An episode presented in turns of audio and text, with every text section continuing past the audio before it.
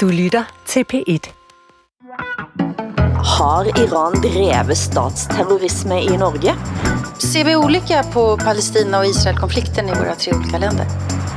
Jon Fosse skriver på nynorsk. Hva i all verden er nynorsk?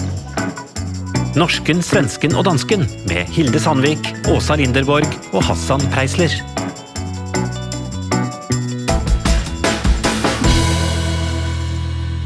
Og akk og ved denne verden, Åsa Hassan, er jeg bare så glad for å se dere. Hvordan er livet, Åsa?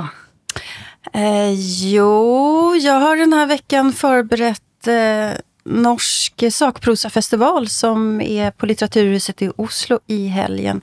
Bland annat okay. läst en, en biografi om, om Shabana Rehman som vi har pratet om här. Ja. Eh, det var ganske interessant. Jeg tror att en del i Sverige minns henne för att det var hon som lyfte Mulla Krekar en gång. Och det Ja. gav ju eko över hela världen. Så det, Ja, det har jag, det, det glädjer jag mig mycket till. Hur är det med er? Hassan, Altså, det...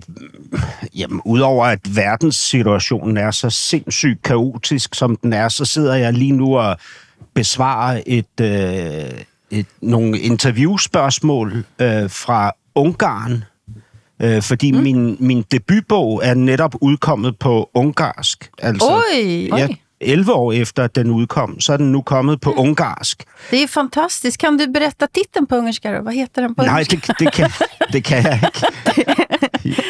Den udkommer på sådan et, øh, et, et, et meget øh, prestigefyldt forlag, ifølge dem selv, ikke dem, der skriver.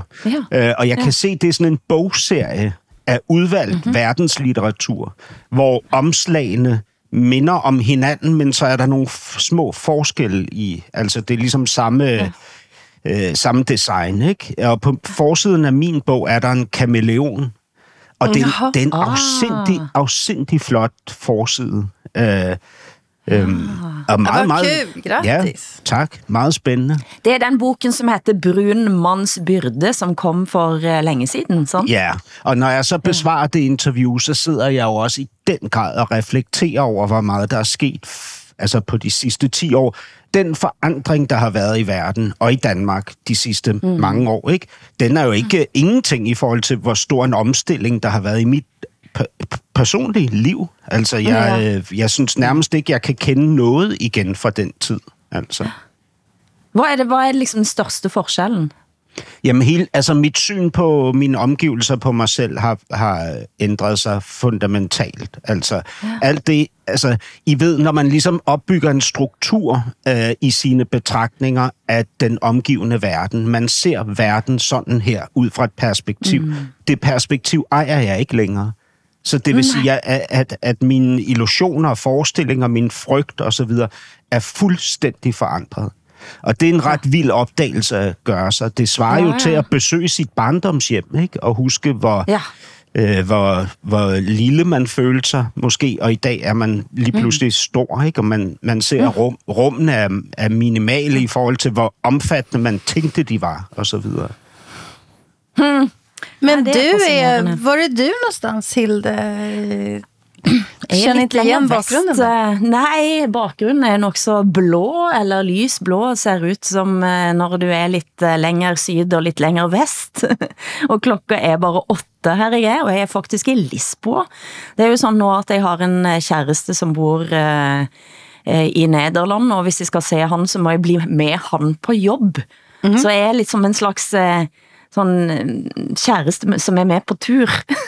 Ja, fast du arbetar ju är också sån- nu till exempel. Så. Ja, nå, jo, ja, det jeg jobber, og, og jeg skal jo, altså, det er jo også en sånn en journalistsamling, samling, så, så jeg kommer til å, å være med på, men, eh, men det al, altså her jeg er, og det er, det er en veldig rar, spesiell følelse, for det at her møter en eh, journalister fra mange plasser i verden, eller i Europa, hvis jeg skal være helt ærlig, og, og alle er opptatt av eh, alt kaos og, og, grusomme hendelser eh, den siste uken, og for så vidt ikke bare siste uken, siste ja, så lang tid vi kan huske. Eh, og så sitter den her, eh, og, det er varmt. Eh, og det tenker jeg ofte, at når det er varmt, så så er det akkurat som en kan holde ut sine egne indre dæmoner på en annen måte. Uh, jeg føler det ofte sånn at når en reiser vekk ifra det liksom kalde høsten, så kjennes det ut som at alle de, den uroen en går med blir en anden.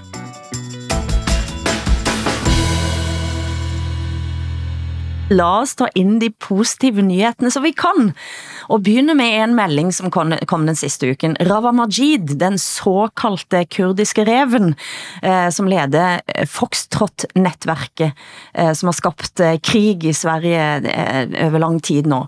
Han skal være tatt på grensen til Iran. Vet vi om det stemmer også?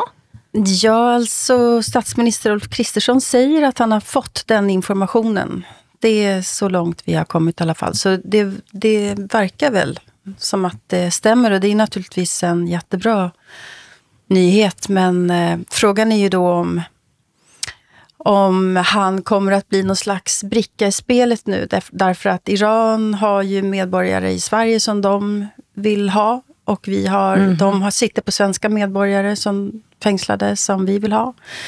Så då kanske den där ja. filuren blir någon sån här en spelbricka. Men äh, mm.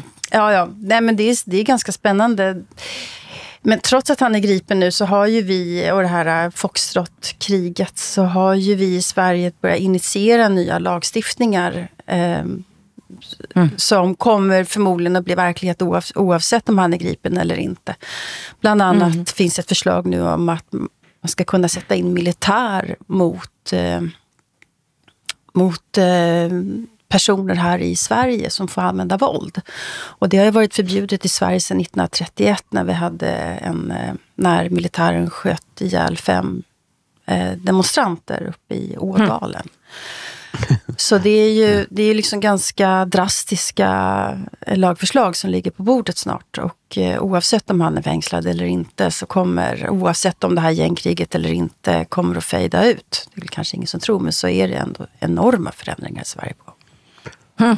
Jeg synes, det er, det er sjovt, du betrakter det som en god nyhed, at vestens og dermed Sveriges hovedfjende nummer et, Iran, nu sidder og holder på den mest kriminelle svensker i moderne tid overhovedet.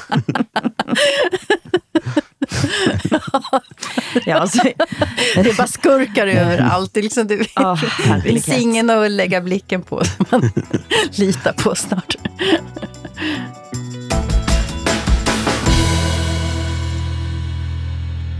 The Norwegian Nobel Committee has decided to award the Nobel Peace Prize for 2023 to Narges Mohammadi. Nobels fredspris gikk til journalisten Narges Mohammadi, som sitter fengsla for sitt engasjement. Iran fordømmer tildelingen, men hvordan traff komiteen denne gangen, syns dere? Jag är alltid nervøs når Norge skal dela ut fredspris, for det kan jo gå til hvem som helst. Denne gangen gången jeg jag så himla glad. Det er så rätt. Det är så otroligt rätt. Hon är en sån inspirationskälla i sitt mod och i den saken som hon, hon driver och den betydelse hon har. Och att, mm. att, uh, att uh, det går till en enskild person också och inte till en organisation som, man, som sen visar sig vara någonting som man inte trodde. Och så där, utan, fantastiskt. Ja. Underbart. Mm. Well done, Norge. Ja, ja, helt klart. Det er, en, det er en fantastisk nyhed, ikke? Og jeg, jeg var lige inde og kigge på sådan, hvad kan man sige, hvad, hvordan, altså udover det iranske regime, som jo modtager det her fuldstændig forventeligt, ikke? hvordan er det så blevet modtaget af hende og hendes, øh, øh, og vi kan jo ikke komme i kontakt med hende, så vi ved det ikke rigtigt, men hendes familie, altså hendes, øh, hun har jo tvillingebørn, som i dag er 17 år, øh, og hendes søn sad i skolen og scrollede, øh, og, og læste så online, at hans mor havde fået den her pris op og eksploderede af lykke indeni. Ikke? Langt mere komplekst er det med hendes datter, øh, som ikke ville mm. møde CNN til et øh, interview, øh, fordi øh, som hun siger, så, øh, så mener hun datteren der, at hvis man bringer et barn til denne verden, så skal man kunne tage ansvar for at opdrage at forsørge mm. elske mm. dette barn. Ikke? Hun kjenner seg sviken av sin mamma, dotteren. Altså, det lyder ret tydeligt sådan, ikke? at hun føler, at hendes mor har kæmpet for verden, men ikke for hende. Øhm, oh ja. Ja. Jag blev glad nu när du, och förvånad blev jag när du sa att sonen hade läst om mammas Nobelpris. Yeah. Han satt och scrollade på mobilen. Yeah. Jag, efter, som vi, vi minns ju under fotbolls, fotbolls-VM när de stängde ner internet i Iran. Eh, därför att det skulle vara massiva repressioner mot bland annat mm. de kvinnor mm. som hade liksom markerat rätten att få vara klädda som de ville. Helt klart. Så då finns det i alla fall en lucka ut på något sätt. Men altså, vi kan holde oss enda lenger i Iran, for etter 30 år er drapsforsøket mot William Nygaard, forleggeren som ga ut sataniske vers, og som ble skutt eh, i Dagerligveien utenfor sitt eget hus, altså for 30 år siden. Det er fremdeles uløst, ingen er stilt til ansvar for skudder som rammer den norske forleggeren. Eh, men denne uken så kom den tredje boken til Odd Isungset, som er en av de ytterst få journalistene som har fulgt sporet til attentatsmannen i flere tiår. Og hvor tror dere at de sporene ender? Eh, ja, jeg har jo lest litt grann i denne boken. Iran. Nettopp. Mm. Nettopp. Så virker det som at Iran er innblandet i det her. Mm attentatet? Altså, for saken mangler jo ikke spor. Eh, tvert imot så har politiet siktet to menn i sakens anledning. Eh, og de er da altså daværende førstesekretær ved ambassaden i Oslo, den iranske Mohammed eh, Nikaha, og libaneseren Kale Mosavi, som den gang bodde i Oslo. Men altså begge ble siktet i 2018, etter 25 år. Ingen av de er avhørt. Men finns det någon förklaring Finns det någon förklaring till det här? Eh, finns det någon, eh, någon ansvarig i, i norsk polis som har tvingats liksom svara på en fråga varför de inte griper mm. de här männen, tar in till förhör? Eller? Det er blitt forsøkt og stilt spørsmål, blant annet i spørretimen på Stortinget. Eh, Abid Raja, som den gang var kulturminister, stilte spørgsmål. Eh, som, han, var vel ikke spør, han var vel ikke eh, kulturminister da han stilte spørsmål. Han stilte spørsmål til, til justisminister eh, Emilie Mehl, eh, som får til svar noe veldig ullent eh, om at politiet holder på å granske på dette ennå. Altså, det er så ullent at det, her er det åpent for spekulasjoner. Mm. Jeg skulle bare vilja uttrykke min beundran for denne här journalisten, heter han Odd Isundset? Isungset. Mm. Som, alltså, som inte släpper den här frågan. Han har skrivit sin tredje bok om attentatet mm. mot, mot förläggaren som gav ut Satansverserna. Det, mm. han, han envisas och han ger inte upp. Det är, jag, blir så, jag blir så varm om hjärtat. Mm. Og han gjør jo det, han skriver også selv, at eh, han er redd for å bli sett på som monoman. Det er jo det man ofte gjør hvis folk henger seg opp i en sak og ikke slipper den. Så mm. på et tidspunkt så sier man, åh, han kommer jo ikke videre, mm. han kan ikke slippe det, han er blitt sin egen sak, og så ser man på det som veldig negativt, men han reflekterer jo selv rundt sin egen rolle. Ja, uh, ja. Men det er, det som altså Mats Nygaard, William Nygaards sønn kaller dette for statsterrorisme. Ja. Eh, og det er jo det, det er. Altså den, den norske statsterrorisme?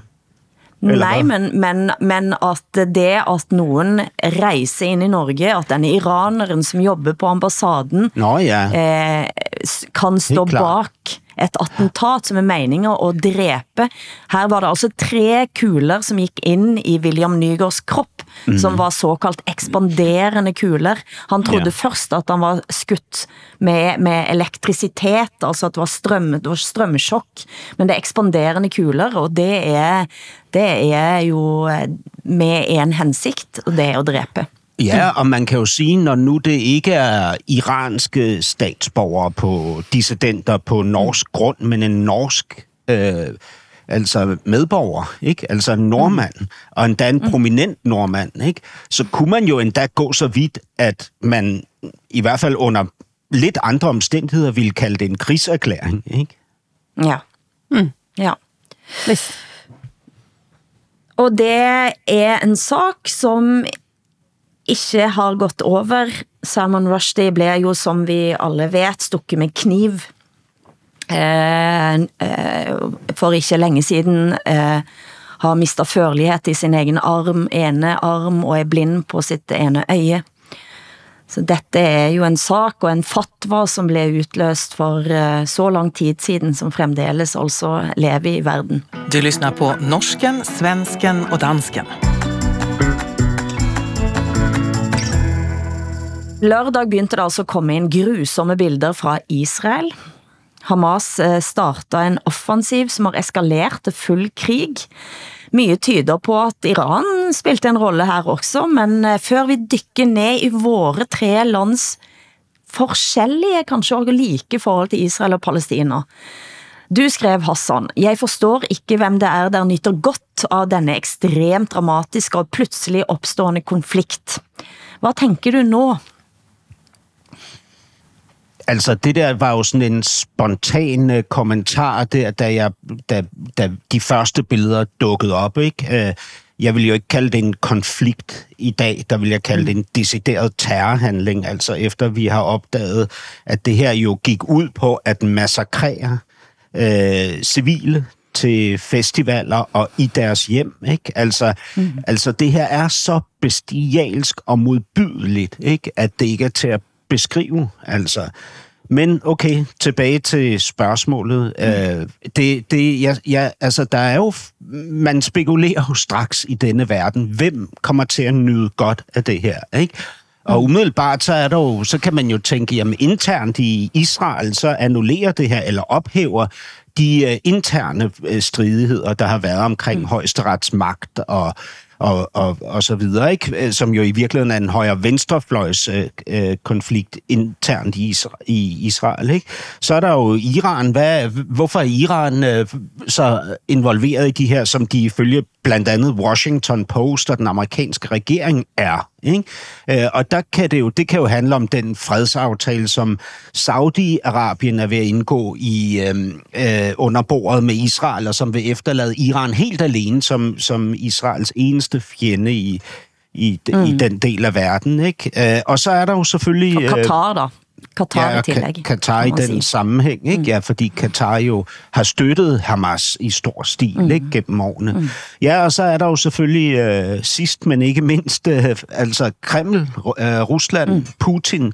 Hvilket, hvilken involvering i det her kan de have, ikke? Fordi der er jo ikke nogen tvivl om, at at Rusland nyder godt af dette. Altså øh, opmærksomheden bliver fjernet, ikke? Interesserne skifter, og og investeringerne kommer også til at, at, at gå i en anden retning i fremtiden, mm. som jeg ser det. Ikke? Altså investeringerne i, i at drive krig fra vestens mm. side. Ikke? Øh, de kommer til at flytte sig fra Ukraine til, øh, til Israel, kunne man forestille sig. Ja, det tok jo bare noen timer etter Hamas sitt angrep øh, på Israel, at flere russiske stemmer var ute med beskyldninger retta mot Vesten som de mener har neglisjert konflikten i Midtøsten til fordel for støtte til ukrainerne, nemlig. Mm. Ja, ikke kun det. Man har også fra Russlands side... Øh, man har også fra Russlands side insisteret på, at det er amerikanske våben, som er blevet brukt af Hamas, og de amerikanske våben kommer fra Ukraine, ikke? Og det har nogle af de mest højorienterede republikanere i USA så grebet fat i og sagt, at det er grund nok til, at man fra Amerikas side bør trække sig ud af af Ukraine ikke? Øh, I, i forhold til støtten. Det, altså, det, det er jo crazy shit. Altså. Der kom en ny uh, historie i Newsweek om Trump, som skal ha lækket information uh, fra Israel til nemlig Lavrov i 2017 uh, som igen har blitt lækket videre til, til Hamas og til, og, og til Iran. Eh, og at eh, det, hans lekkasjer også gjorde det mulig for Hamas å se, hvor Israel har sine svekkelser. Men altså denne type historier, det suser jo rundt så mye. Mm. Men altså, vi, kan vi ikke snakke litt om forskjellene og likheter vi har til Israel-Palestina i våre tre land? For her kan vi også se på noe av de reaksjonene som har kommet. Uh, hvordan så det ut i Sverige også? Ja, altså... eh, ja, det er bedrøvelige scener fra framfor alt eh, Malmö. der eh, mm. uh, många människor har samlet og danser av glede over at, at Hamas har mördat over tusen israeler.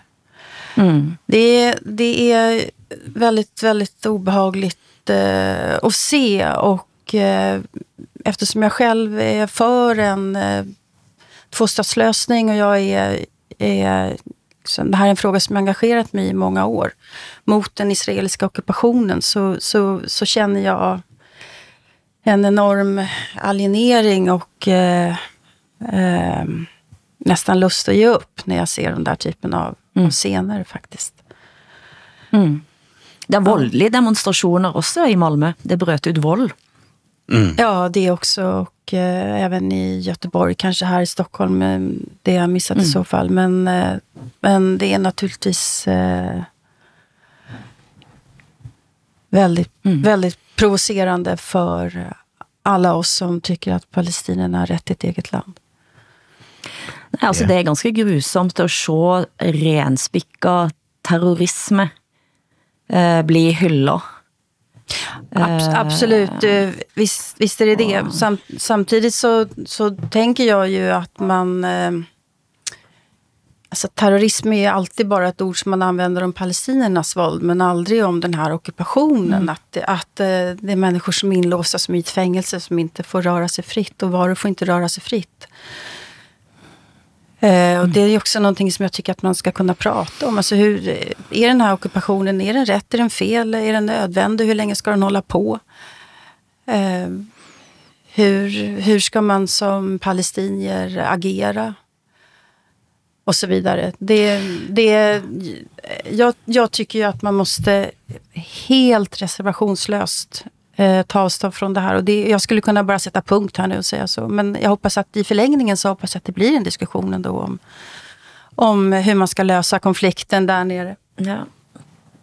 Det var på debatten i Norge som er tv-sendt, som jeg eh, må innrømme at eh, jeg, jeg tenker det er ingen god idé invitere palestinere og israelere til samme tv-studio nogle få dager etter dette har skjedd. Men der står eh, Marco El Safadi, som selv er fra Palestina, og sammenligner eh, Hamas med gutter på skauen, som var altså motstandskjemper under krigen. Når man blir okkupert, så er det jo noen som tar opp hansken og prøver å, å frigjøre eh, nasjonen sin. Max Manus og gutta på skauen gjorde det. De var definert av tyskerne som terrorister. Og da får jeg et stort problem, må jeg innrømme. De bildene man ser, de ligner mer på IS. Ja, ja, altså det er IS-håndtering, og hvis man sier at det er, dette er gutter på skauen, så sier jeg nei, dette er IS. Det håller jag, det håller jag helt med om. Men det, det, verkligen, alltså det är helt skillnad i vilka metoder som man använder. Men, men jag tänker ändå att man, det kan vara intressant att diskutera vad det är för skillnad på en okkupasjon og och en annan och så vidare. Vad, har man för, vad, har man, vad är det för medel man har rätt att använda? Det här är ju inte det. Det är ju inte rätt att, att att eh, göra så här. Mm. Men hur tycker vi då att, att, eh, vad tycker vi att palestinierna har rätt att göra för att eh, mm. försvara sin idé om ett, ett eget land? Men jeg må si at jeg blir ganske skremt av blandingen av den antisemitismen, ren antisemitismen som vi ser i, i sosiale medier, eh, og, men også hvor mange det er som kaster seg på denne og skulle sammenligne nå med Ukraina. Det er en ting Putin ønsker, tenker jeg, med en mulig innblanding i dette, det er å splitte Vesten. Og så ser jeg det som jeg tenker i utgangspunktet er oppegående folk, som begynner å spre denne typen falske modsætninger. Uh, og det blir jeg ganske deprimert av. Og så tenker jeg også, lurer jeg på, på, på, våre lands, altså de opprinnelige uh, forholdet, som vi hadde til, til Israel-Palestina. Altså etter, etter andre verdenskrig. Håkon Lie blant annet. Arbeiderpartiet, han ville skape jødiske kolonier i Sør-Amerika og Afrika. Eh, og, og det mente han ganske lenge før, eh, før eh, han snudde, og bl.a. pga. Halvard Lange, og, og gikk inn for å opprette Israel. Men det tok sin tid. Og en av grunnene visstnok til at den snudde i Norge, den norske op opinionen, var en stor flyulykke, rett og slett i 1949, der et fly med 27 jødiske barn på vei til en mellomstasjon i Norge, før at de skulle videre til sin nye hjemme i Israel, det grund av dårlig vær, eh, og 27 barn eh, omkom, og plutselig så hadde den norske opinionen snudd så det har på et vis, dette er en av de konfliktene der man liksom har kunnet sett liksom hvor folket beveger seg. Og i Norge hadde vi selvfølgelig Oslo-avtalen på 90-tallet, eh, som var en av fredsprisene som ble delt ut nok så prematurt, eh, kan man si. Eh, men hvor, hvor det ser ut nå er ganske også interessant. Altså hvor mange det er for eksempel i Norge som mener at det er lov å bruke vold mot jøder. Alltså den, den här konflikten den, den, eh, den har ju ändrat karaktär så himla många gånger. Sovjetunionen mm. var ett av de första länderna som erkände Israel till exempel. De hade ingen som mm. helst eh, empati över för, för palestinierna, inte någon. Mm. Ryssland ser annorlunda därför att man kan utnyttja den här situationen. Eh, men eh, Sverige har ju som ett av få länder eller, ja, erkände Palestina som en självständig stat 2014. Mm. Eh, och svenska kungen var unik när han gratulerade palestinierna på deras nationaldag. Mm. Med ett inspelat, inspelad hälsning. Svenska kungahuset har alltid haft en lite knepig relation till Israel eh, därför att eh, eh, israeliska högerextremister mördade Folke Bernadotte, som alltså en släkting mm. i, till kungen som skulle mäkla fred eh, 1948. Mm. Eh, den här beslutet fick ju mycket kritik därför att man menar att eh, eh, Palestina inte hade en, en tillräckligt utvecklad stat för att man ska kunna utnyttja utnämna den som, som, som ett självständigt land. Nu är, nu är frågan då, ska man ta tillbaka det här som Sverigedemokraterna vill? Ska man, eh, ska man ta tillbaka den eh, utnämningen så att säga? Och då så säger, det vill, det vill, det vill eh, Sverigedemokraterna, det vill Kristdemokraterna, det vill Liberalerna. Då säger Moderaterna i regeringen nej till det. Ja. Mm. Och jag tycker att det är helt riktigt därför att eh, då säger de så här, men om vi skulle göra det nu så, så, så blir vi inte, vi blir inte trodda i internationella samfund. Man kan inte erkänna en stat och sen ta tillbaka det, det erkännandet. Mm. Mm. Och eh, Tobias Billström som är Sveriges utrikesminister, han, han menade också att eh, Sverige har de bästa relationerna med Israel sedan 20 år tillbaka, vad det nu innebär. Och eller vad det nu beror på. Och han säger Israel har aldrig krävt att vi ska ta tillbaka det här erkännandet. När jag träffade dem mm. senast så var frågan inte ens uppe på bordet. Mm. Mm. Ja. Mm.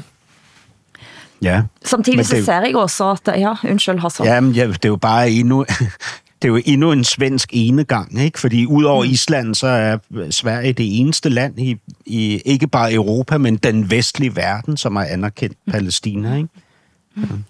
Men det er allikevel også, jeg ser på, hvis man ser på liksom ehm, holdningene i sosiale medier, eh, så er det også i Sverige man ser de hardeste. Eh, jeg så Sara Larsson, eh, popstjernen, hun støtta Palestina etter dette, etter de grusomme terrorhandlingene, og fikk masse kjærlighet.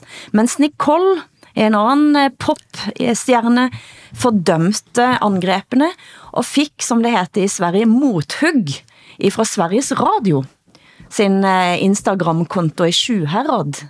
Eh, og, og, og altså fikk kritikk fra SR, kan man si. Ja, fast det, SR gör ju en undersökning. Det är någon, det är någon där som har kuppat, så att säga, internt. Ja. Så det är klart att inte Sveriges Radio går ut og, mm. og har åsikter om det der. Hvordan ser det ut i Danmark, Hassan? Jamen, det er, jo, det er jo ret tydeligt i Danmark, at tidsånden ligesom dikterer, at vi primært støtter øh, Israel, ikke? og at Israel skal gå langt før, at øh, Danmark ligesom siger, nu er det nok. Ikke? Altså, øh, det, det er sådan, det er her. Ikke? Det, det er helt sikkert. Og Danmark har jo heller ikke anerkendt staten Palæstina og mener, at der skal, der skal først være en, øh, en, en løsning, som man finner frem til i Mellemøsten, før man kan anerkende en, en eventuelt stat. Ikke? Øh, der, I Danmark er der jo også en venstrefløj, som har en øh, og det er efterhånden kun den yderste venstrefløj, ikke? som har en stærk tilknytning til Palæstina, ikke? Som, som politisk sag. Ikke? Øh, men, men venstrefløjen sidder jo blandt andet i Københavns borgerrepræsentation, og de har altså fundet en lille bitte asfaltplet på Nørrebro, hvor jeg bor, som de øh, på mandag skal give navnet Palæstina Plads. Mm. Øh, men, men dette er blevet øh, stoppet. Ikke? Det kommer man ikke til at gøre nu under de nuværende omstændigheder, fordi det vil naturligvis blive set som en øh, støtte til kendegivelse til den terrorisme, som Hamas har begået. Ikke? Men om man ikke vil ha en tvåstatslösning, hur tycker man at det her skal være då? For det kan ikke fortsette på det her viset. Man kan ikke holde, man kan inte hålla två miljoner människor fängslade på, på en sån här yta. Altså den- som, alltså, det, hur, hur, hur ska man løse det? Jamen, den officielle, vad är hold, alternativet? den officielle holdning i Danmark er jo, at man ønsker en tostatsløsning med grænsedragningen fra 1967, og at, øh, som FN også siger, at øh, bosættelserne er ulovlige og skal tilbagerulles. Ikke? Det er jo, øh, hvad hedder det, den officielle holdning i Norge også, vil jeg tro. Ikke? Ja, Men, det er men, det. Ja, ja. Men det er jo ikke, det er jo, den der tostatsløsning, det er jo sådan noget, jeg føler, at man siger. Altså, det er ikke noget, jeg tror på. Øh, under Men vad tror du på? Alltså, vad, hur tänker du jeg, att man ska göra? Jamen, jeg, jeg, jamen ikke, det er jo ikke, hva jeg tænker, man skal gjøre. Jeg, jeg ja, men vi måste ju få en lösning jamen, jeg, jeg tænker, at det, der kommer til å ske, det er, at det, jeg tænker, at det, der kommer til at ske, er, at Palæstina vil bli oppløst i, ind i Israel. Jeg kan, jeg kan simpelthen ikke se noen Du mener at, øh, Israel tar over hele, hele Ja. landet? Ja. er är det for skillnad på en sånn okkupasjon og andre okkupasjoner? i så fall? Jamen prøv at jeg har ikke noe, jeg, jeg, ikke en, jeg har ikke inntatt en moralsk position til det. Jeg sier bare, jeg tror, det er det, som kommer til å ske. Altså, ja, det, men det her, ja, jeg tenker er lite, lite eh, som jeg syns er problemet med den her med alle okkupasjoner, at vissa har vi moral kring og andre inte.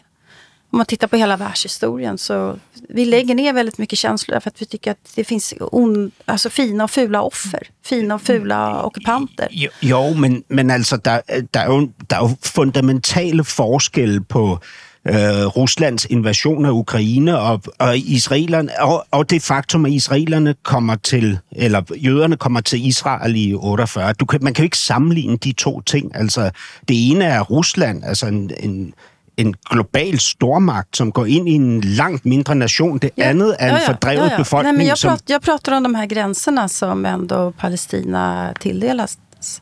Det er det jeg prater om. Jo, jo, men, men jeg mener jo så absolut, at det, der burde ske, det er, at man finner den forbandede tostatsløsning med de grænser fra 1967. Ikke? Men det, du spurgte om, du, du spurgte om to ting. Det var, hvad bør man gøre, og hvad, hvad kommer til at ske? Ikke? Jeg tror ikke på, at det kommer til at ske. Jeg tror simpelthen ikke på det. det er, Nej, jeg er redd, at du har ret. Jeg er redd, at du har ret. ja.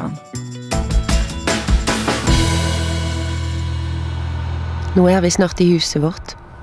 Huset vårt. Et gammelt, vakkert hus. Langt borte fra andre hus og fra andre folk. Du og jeg aleine. Ikke bare aleine, men aleine sammen. Her hørte vi starten på stykket Noen kommer til å komme i Radioteatret, for rett før innspilling sist uke så spøkte vi om at den norske forfatteren Jon Fosse, altså vestlandsforfatteren, nynorskforfatteren, kanskje kom til å bli Nobelprisvinner. Åsa, du sa at du syns han er litt kjedelig, og jeg må innrømme at jeg tøffa meg litt. Men så ble det altså sånn. Ja, jeg er jo glad på egne vegne selvsagt, at, eh, at jeg har fått prisen. Det skulle bare mangle. Men så er jeg òg ikke minst glad faktisk på nynorskens vegne. Nynorsken fortjente å få en nobelpris. eh, har jeg tenkt, og det tenker jeg ikke mindre nå. Og der satt jeg og ble altså overraskende rørt. Eh, heldigvis så spurte sydsvenskene om jeg kunne skrive noen få ord, for da fikk jeg anledning til å si tusen takk til Jon Fosse, takk til Sverige, som nå lar nynorsken fly over verden, for det var altså mitt skriftspråk, dette som jeg deler med noen få hundre tusen nordmenn og kvinner. Altså, det var en pris som kjentes personlig. Forstår dere det? Ja men gud, alltså jag, jag, tycker det är, jag tycker det är helt fantastiskt kul för, för nynorskan som eh, alltså i Sverige, jag tror också Danmark, så har vi svårt att förstå att ni faktiskt är tvåspråkiga i Norge. Och, eh, och hur, hur hotad nynorskan är också. Jag tänkte, jag, jag läste för några år sedan Kjartan Flögstas bok Brännbart, som kom ut på Gyllendal förlag, som Alltså, det är också en nynorsk författare och han är väldigt engagerad i det. Han ser, han ser en, ett, ett politiskt projekt i, i nynorskan och han menar att det är en slags, eh, inte bara antikolonial idé utan också antifascistisk idé. Där fascismen var stark i Norge under andra världskriget, där var nynorskan svag och tvärtom. Men han skriver, Kjartan Flugsta, i den här boken så skriver han så här att Undrar om Jon Fosse kommer att få Nobelpriset i litteratur innan den norska staten har avskaffat nynorskan, hemlandet han lever i. Ja. ja. Det, det klarte jo Sverige å gjøre, yep. men også eh, Hassan. ja, altså det, det, det er meget, veldig svært å forstå, ikke? Og det fører jo naturlig også til alle mulige misforståelser. For eksempel da Jon Fosse øh, bliver citeret i Sverige, ikke? For, øh, efter at have modtaget prisen, hvor han siger, øh, ifølge øh, svenske, det svenske aktualitetsprogram Morgenstudioen, der siger han, jeg blev egentlig ikke særlig glad inderst inde for at modtage Nobelprisen. Men i virkeligheden så sagde han, jeg blev selvsagt vældig glad inderst inde for. Men det er måske fordi, det, jeg ved ikke, han, man taler jo ikke nynorsk, vel? Så det, er jo ikke, det kan jo ikke være det, der er års. Det er jo kun et skriftsprog, så vidt jeg forstår, ikke? Som ja. ligesom har samlet de norske dialekter i denne her øh, skriftlige måde at formulere sig på, og det er, hmm. det er jo ikke så lang tid siden, altså det er, ja, hvad er det, 150 år, ikke? Altså, ja. øh, siden man indførte det her sprog, øh, baseret på en purisme, altså en modvilje mod udenlandske ord, ikke? Eh, kan Hilde, kan du ikke forklare hva nynorsk er? Det bygger vel på dialekter? Og... Kan du ikke forklare ja, altså? Det var denne I Ivar Åsen, eh, som var et, som det på nynorsk kalles eh, flågvit. Altså en, en skarp tenkende eh, klok mann, eh, som så seg fore å samla landsmålet, som han kalte det. Han reiste altså rundt i Norge og samla ord. Eh, og ut fra det så konstruerte han skriftspråket nynorsk, som han kalte landsmål, eh, og som nå er likestilt eh, i Norge. Og det betyr at alle barn skal også ha nynorsk på skolen. Og i NRK så skal det brukes minst 25% nynorsk i alle program. Mm. Og så spør man, hvor stor forskjell er det på nynorsk og bokmål? Kan man ikke bare skrive bokmål alle, så har vi et uh, skriftspråk, og det finnes de som mener at nynorsk er den siste hellige ku i Norge. Jeg har vært på Skavlan en gang og sa at nynorsk uh, debattene var en slags Israel-Palestina-debatt i Norge. jeg, tror, jeg tror ikke jeg vil si det. Det skulle du aldrig våga säga igjen, Hilde. Nei, det spørs. Det spørs. hvem, hvem er så hvem i, i den Nei, det var, det var der jeg fikk et lite problem akkurat nå. Men det har, altså, det har jo været, eh, det har jo vært heftige diskusjoner. Men de diskusjonene er vanskeligere å ta, og det er derfor jeg tror jeg kjente det personlig stærkt da Jon Fosse fikk denne prisen. Men og det er jo selvfølgelig både fordi det er Jon Fosse, men også fordi man kjenner seg utsatt. Og Jon Fosse sa selv at han takker nynorsken. Og det sto i pressemeldingen fra det forlaget som heter Samlaget, også har Sven Ja, tenker svensken om at et forlag heter Sam par preferens, heter Samlaget. det heter Ja. Samlaget, som er, betyr noe annet på svensk. Men han sa det selv, og allikevel så skriver Bernard Elle- eh, Ellefsen i eh, Morgenbladet eh, at eh, han, i en ellers nydelig artikkel om Jon Fosse, så må han påpeke hvorfor skal man trekke frem det nynorske, og da, for, da tenker jeg, da forstår han ingenting. Nei, det må jeg si. Eh, Väldigt konstigt. fordi jeg ser, ikke se for meg Jon Fosse heller uten nynorsk. Men, men Hilde, må jeg spørre om noget? Er der en, der, mm. er der en geografisk øh, hvad hedder det, adskillelse i forhold til anvendelsen af bokmål og nynorsk? Og, kan, og, mm. og placerer den geografiske adskillelse deg i debatten? Ja, selvfølgelig. Jeg bor på Vestlandet. Og hva betyr det? Og vest, ja, Vestlandet er kysten, vest, Vestlandskysten, der en har nynorsk eh, som primærmål, bortsett fra i de store byene, ikke Bergen og ikke Stavanger. Eh, Selv om nå Bergen har faktisk fått et nynorsk teater for første gang, og det skulle bare mangle. For hele det store omlandet til Bergen er nynorsk eh, hovedmål. Eh, Men så har man også andre enklaver, bl.a. Telemark, som er mer midt i Norge. Eh, Og så har man noen andre flekker rundt der, der nynorsk er primærmål. Aust-Agder også.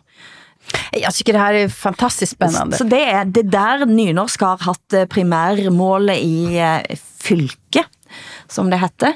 Eh, Men, men, men det er eh, primært altså på Vestlandet, kan man si. Og der bor jeg. Men når jeg snakker med dere nå, så snakker jeg mye mer bokmål enn det jeg egentlig eh, ønsker å gjøre. Eh, Men jeg sier jeg. Jeg sier ikke jeg. Så mitt talemål er lignende mer på nynorsk. Og for meg så er det rent personlig, det er mitt hjertespråk. Og det er en annen forskjell også, og det er at eh, det nynorske er mye mer aktivt som språk, der bokmål, men også dansk, har mange flere passivkonstruksjoner. Og jeg synes at ordet kjærleik, som det heter på nynorsk, er mye vakrere enn kjærlighet, som er bokmål og dansk. og det ligner faktisk mer på svensk, som har kjærlek, sant? Eh, begravelse, som er eh, dansk og, og bokmål, heter gravferd på nynorsk. Som det også Eh, det på svensk? noe i språket. Nei, begravning på... Okay. Det er begravning. Ja. Men, Men- men, det men en språkforsker, Arne Torp, som mener at eh, dersom Norge hadde fortsatt sammen med Sverige, så hadde Ivar Aasen hatt et større problem, fordi nynorsk eh, ligner mer faktisk på, på svensk. Ja, man har flere man- ord som minner om hverandre. Så det hadde blitt blivit mer Ja. den andre herremaktens Ja, ja, nemlig ikke. Så skal man jo forklare, at det måske er det, det i virkeligheden handler om, når man udvikler mm. det her sprog. Ikke? Det handler om at skabe sin egen sproglige nationale identitet, som i første omgang jo må, nødvendigvis måtte adskille sig fra Danmark og dermed dansk, ikke? Altså, det, det er vel det, det handler om, ikke? I jeg- bund og grund, ikke? Og det er vel også derfor, at man siger, at det her sprog baserer sig på en purisme, men den faktisk kun er rettet mod dansk ord af dansk mm-hmm. oprindelse. Fordi man vil gerne bruge ord af græsk eller latinsk eller svensk oprindelse. Ikke? Men altså, jeg tycker, at det, jag tycker att det är något helt enastående att för ungefär 150 år sedan börja konstruera ett nytt Ja, det är språk. helt vildt. Och Ja. att folk suger det till sig. Ja. Alltså det, det skulle aldrig gå idag att man säger så här, men nu, nu ska vi hitta på ett nytt språk här som, som, som alla ska lära sig. Eh, och sen ska vi ha en stor diskussion om vilket språk som liksom ska vara det starkaste. Visst är det väl så Hilde att alla myndighetspersoner måste kunna behärska nynorska. Om man får ett mejl eller ett brev på nynorska så måste man också kunna svara på nynorska, är det inte så? Det stämmer. Jo, det stämmer. Og det er det mange som vil gjøre opp med. Og som selvfølgelig vil at vi skal slutte med, eh, av, av mange grunner. Men en, en annen ting jeg tenkte på, vi snakket i forrige uke om at eh, svenskene har et større alvor i seg, og den danske humoren eh, kan bli vanskelig å forstå i Sverige. Dette kan vi også snakke om når det gjelder litteraturen til Jon Fosse.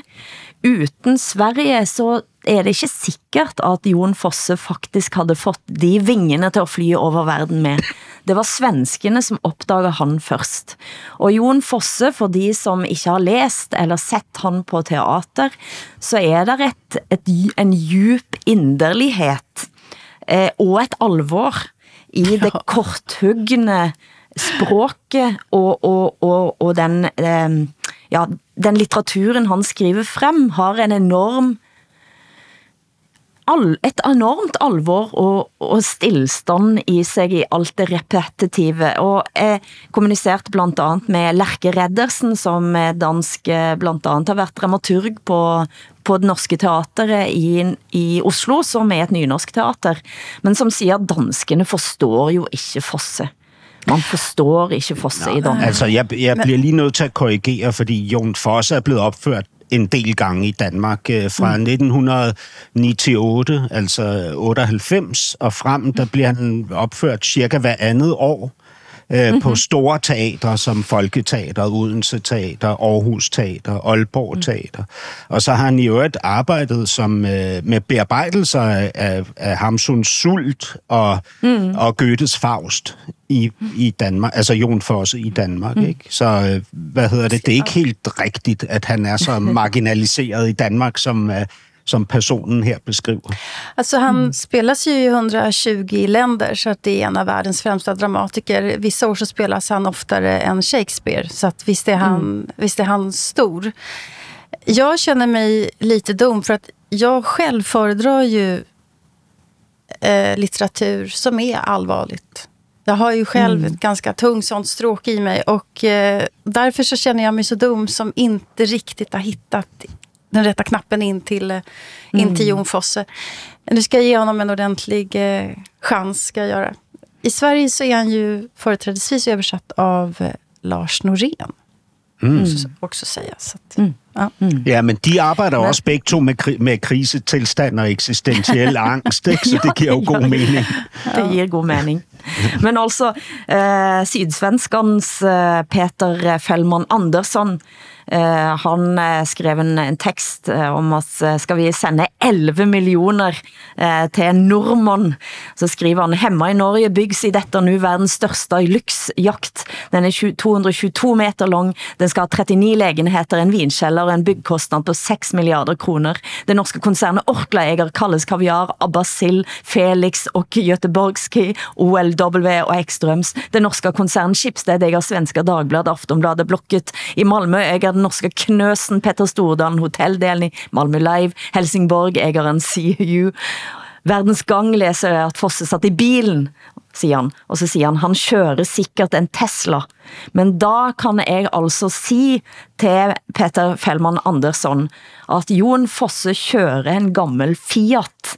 Og han sier at han vil ikke komme til å endre på sitt, noen ting i sitt eget liv. Tvært imot så skal han leve kanskje enda mer asketisk.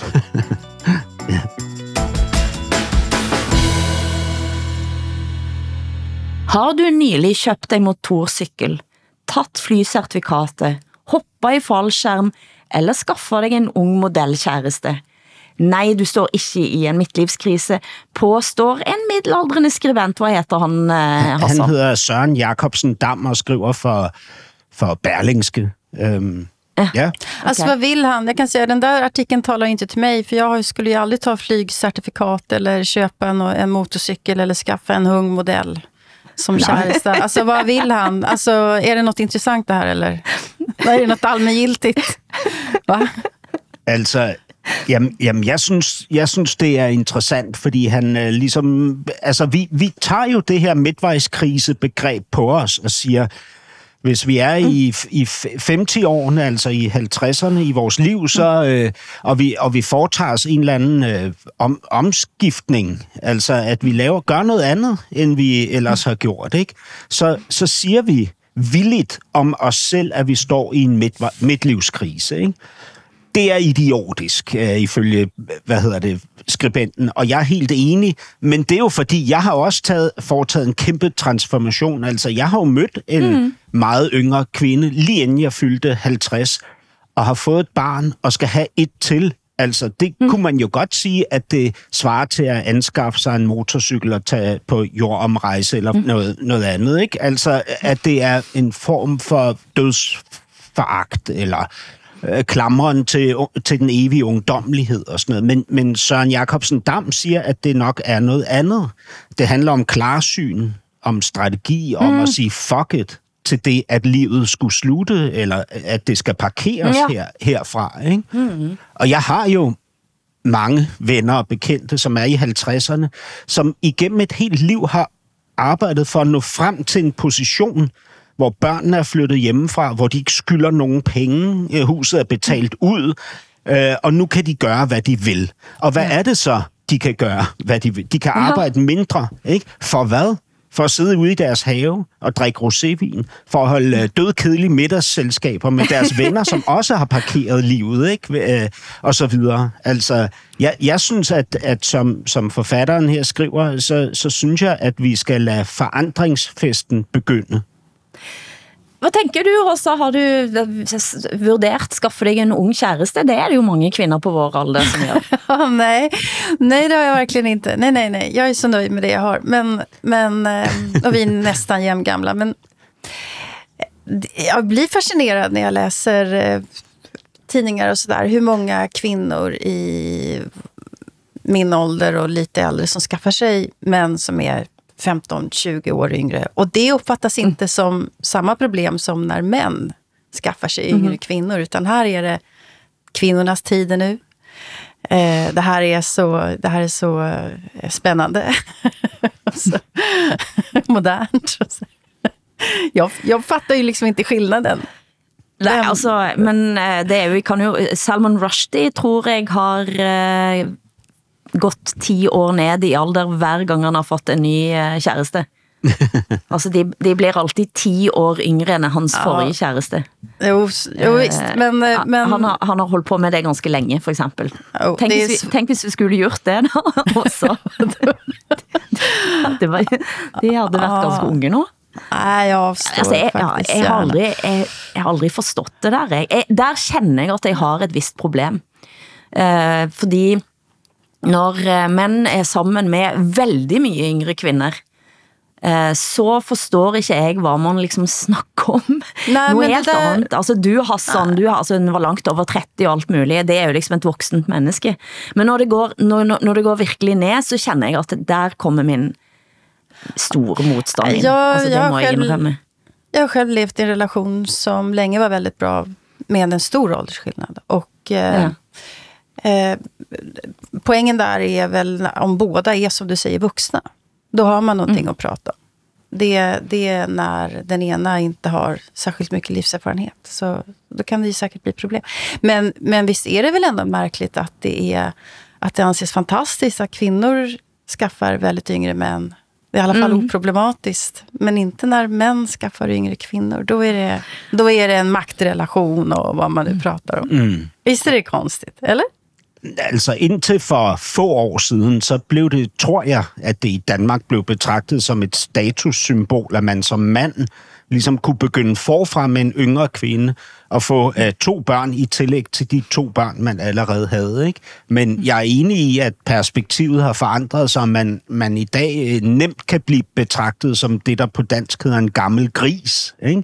Mhm. Men, mens, mens det for kvinder helt tydeligt er tilladt altså, at være cougar, Altså, øh, Hva? øh, øh, Cougar, ja.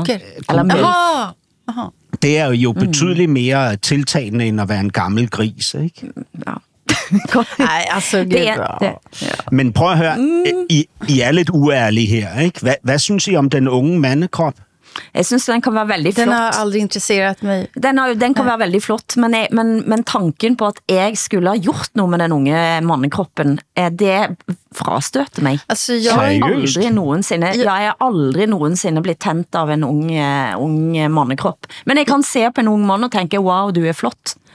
jag Men det, det er ingenting väl, i kroppen min som sier Nej, någonting om det. Nej. Nej. Jag kan vara lika ärlig och säga att jag har jag har aldrig varit särskilt intresserad av kroppar överhuvudtaget på det viset. Ja. Okay, men, det men hva, hva, hvad, det er faktisk, faktisk ikke. Alle mine menn har sett helt ulike ut. hvor mye yngre enn jer har den yngste mann jeg har hatt sex med vært? Nå syns jeg Hassan, at det her blir et samtale som jeg ikke vil delta i. for jeg syns ikke andre har med det å gjøre, og ikke heller du. Nei, takk, takk Åsa. Men du, det er en ting vi ikke har på noen måte vært innom. Det har skjedd denne uken eh, at eh, samene har igjen inntatt Karl Johan i Oslo eh, og protesterer mot at man ikke river vindmøller som er satt opp i Fosen, i Trøndelag, midt i et regndistrikt. Eh, og Norge har altså fått påpakning og blitt bedt om å fjerne de. Det, de står der fremdeles, men jeg har lyst til at vi skal gå ut på nemlig en joik. Eh, For noe av det som skjedde var at samene joika olje- og energiminister eh, Terje Åsland. Eh, Så vi kan gå ut på en slags protestjoik. Jeg tror de joiker at han er et slags rovdyr. Jeg er glad ingen har joika meg ennå. Dog han når han fikk det der i året Jeg tenker det kan bli ganska Han, han sa, jeg tror de joiker om mig.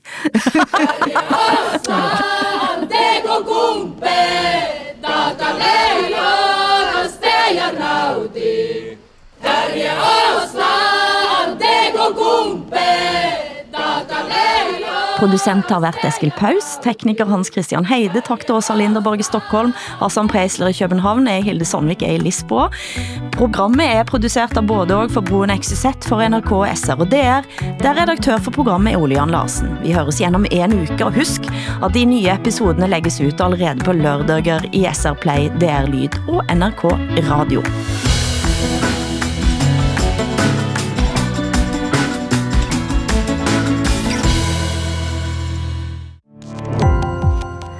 Gå på opdagelse i alle DR's podcast og radioprogrammer. I appen DR Lyd.